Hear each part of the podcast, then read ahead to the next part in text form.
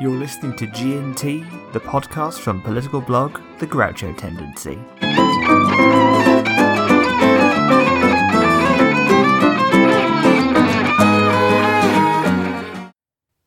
I don't know about you, but I've been out and about every Thursday at 8 o'clock clapping for our carers, the key workers, the people who are helping to keep our country going at this very difficult time. It's evolved, really, this rather bizarre Thursday night ritual, from praising just the NHS to praising all essential workers who are helping the UK keep running at this unprecedented time. But there's one group in particular who perhaps have been somewhat underreported, perhaps underappreciated, and that's and that's those who work in our social care sector. A survey out the day we record this, fortuitously enough, from the National Care Forum found that just 22% of social workers considered a priority for a COVID-19 test have been able to access one. This is despite the fact there is a rising trend of deaths emerging and infections emerging from care homes, and the importance of the community care sector as a whole has never been more prescient. To discuss this today, I'm very pleased to say I'm joined by Julie Earls, who is the director of Appoint Us Services, a community interest company based in Coventry, in Stoneleigh to be exact, in the West Midlands. Julie, hello.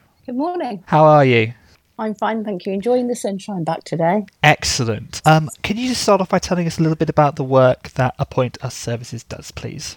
Of course. So, pre COVID 19, Appointus is a, a, community interest company, as you said, that provides support services to the elderly and vulnerable, predominantly across Coventry and Warwickshire. So, that might be services such as one to one support, helping people reintegrate into the community, taking them shopping, spending time with them, cooking simple meals for them, doing whatever they want to do to make their life better. We also offered a range of therapeutic services, so that's using arts and music therapeutically, taking animals in to see people, care homes, and individually, and providing providing advocacy and appointeeship and a range of other services other than personal care. Post COVID, we're talking about, or during COVID, we're talking about a very, very different service, a very limited service where we expected to be really, really busy, but actually we're very, very quiet. Um, so we're currently doing just shopping. I say just, we're still doing it, shopping for the elderly and vulnerable and singing at social distance. And they're the only services we're currently operating other than still providing uh, socialisation and co- cooked meals for our, our existing clients. I mean, that's very interesting stuff. So you work across a wide range of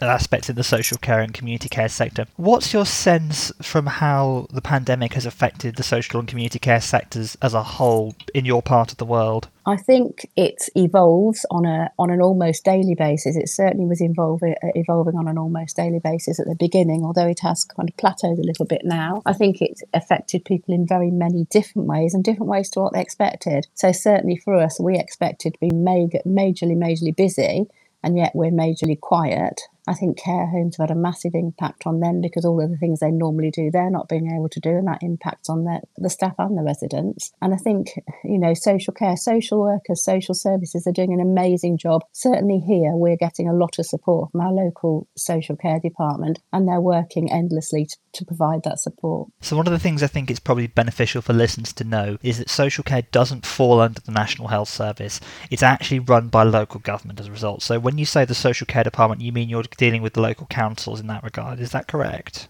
the local councils and lo- local social work teams. Mm. So these are groups of people that are very much embedded inside local government and the communities as a whole, although there's a strong overlap with the NHS, obviously. I think a lot of people have heard a lot about care homes, perhaps in the, the, the for example, the, the mortality figures now include deaths in care homes as well. Are your team still going in and working in care homes at the moment, Julie?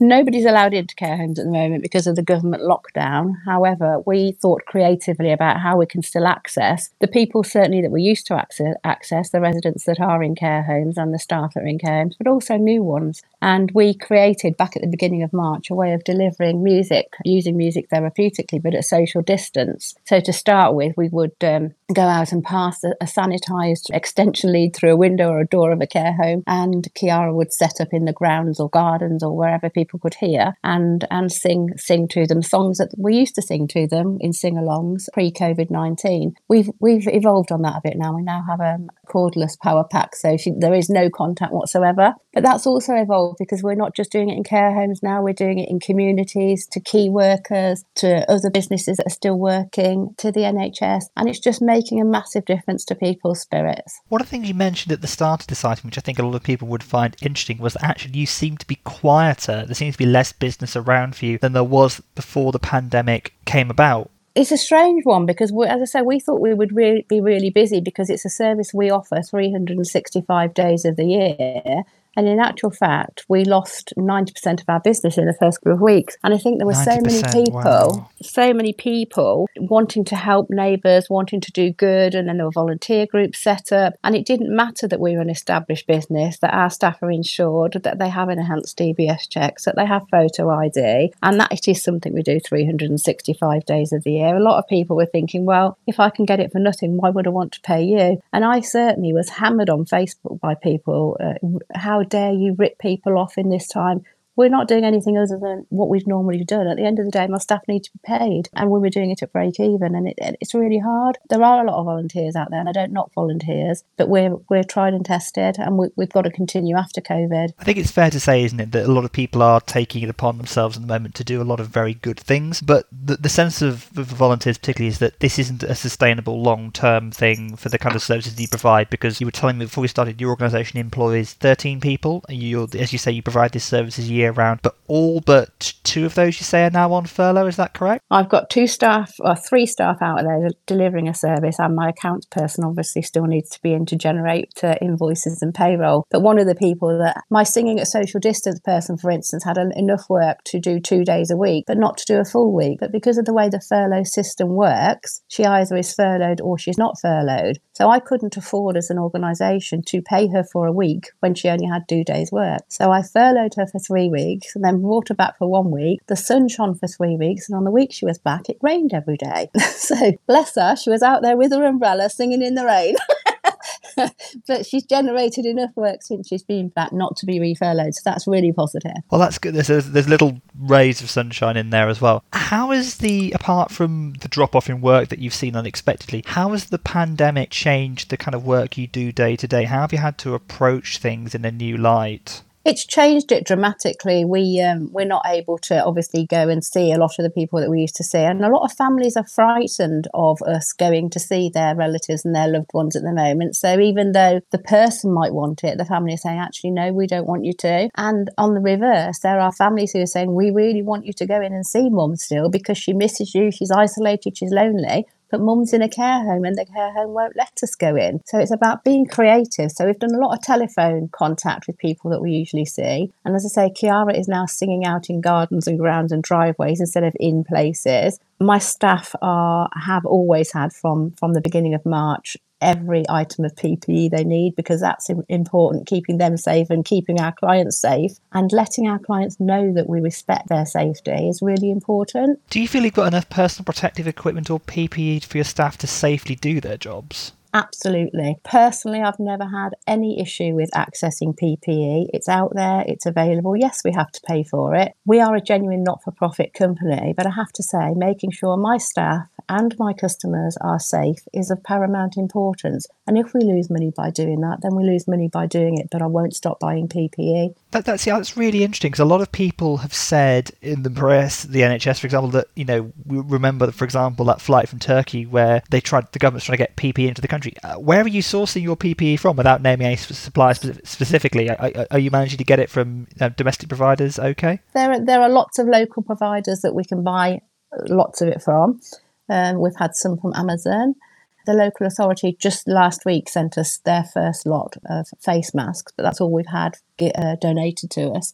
Two companies have completely unprompted sent us face shield. That's the only thing we've been donated. We've paid for everything else, but I, I just think that's incredible that people are out there and happy to donate it to people we've never heard of them and they've just sent it to us and I think that's lovely. That's brilliant. So let's look quickly, for example, on testing. So we, we open this podcast with that statistic today from the National Care Forum saying that only one in five of essential social workers has apparently had access to a COVID 19 test if they needed it. Do you think testing needs to be expanded in your sector to help social workers and community care workers be able to get back into doing the job they, they, they need to do so successfully? Again, I actually can't fault locally the testing. We have testing in Coventry. You can get an appointment within within half an hour. Quite easy to get an appointment. However, the test only tells you if you have COVID 19, um, it would be really useful, I think, for our sector to know whether you have had it or whether you're immune to it so that you can safely return to work. So, once people begin to safely return to work, obviously we can't yet know how long this is going to go on for. Are you confident that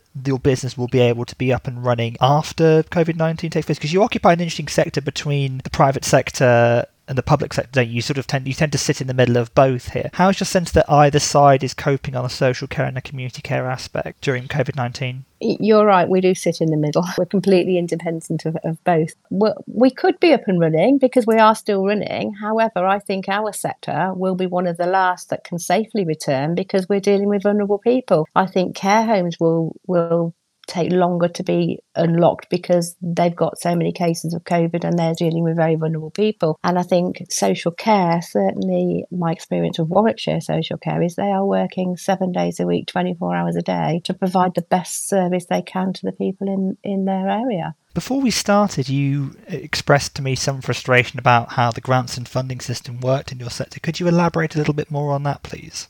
Certainly. I've had a nightmare with funding. As I say, we are genuinely not profit. We have zero reserve. And so losing 97% of our business in three weeks was a massive shock to us. It was like, how can I manage this? We applied for lots and lots of different grants and fell at the first hurdle or the second hurdle and didn't get anywhere. We did manage to get the Small Business Rate Relief Grant, which was amazing. Weekend before last, I spent the whole weekend applying for 50 grants and I've heard back from one, which we were successful in, which was wonderful. I find it really difficult because we're not a charity.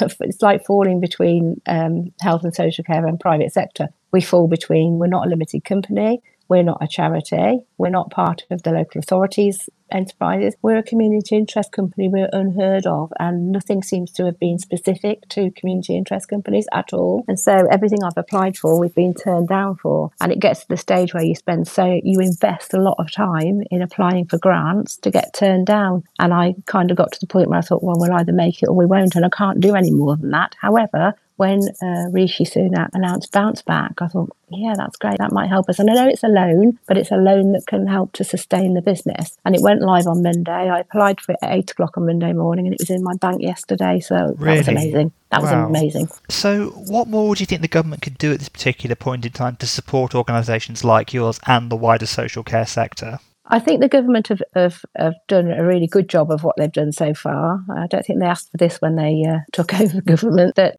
they're trying to recognise all sectors, aren't they? But it's always community interest companies and, and social enterprises that kind of get missed out. And I think they need to be aware of that because we're out there on the front line and we kind of feel very forgotten about because everybody's thinking about, like you say, the NHS and care homes, but we're out there, we're doing a good job, but we're forgotten about. Just remember that we're here too. And I think when nobody knows what, what's going to be said about lockdown and how we come out of that. But as I said, I think we and the care homes are going to be later coming out of it.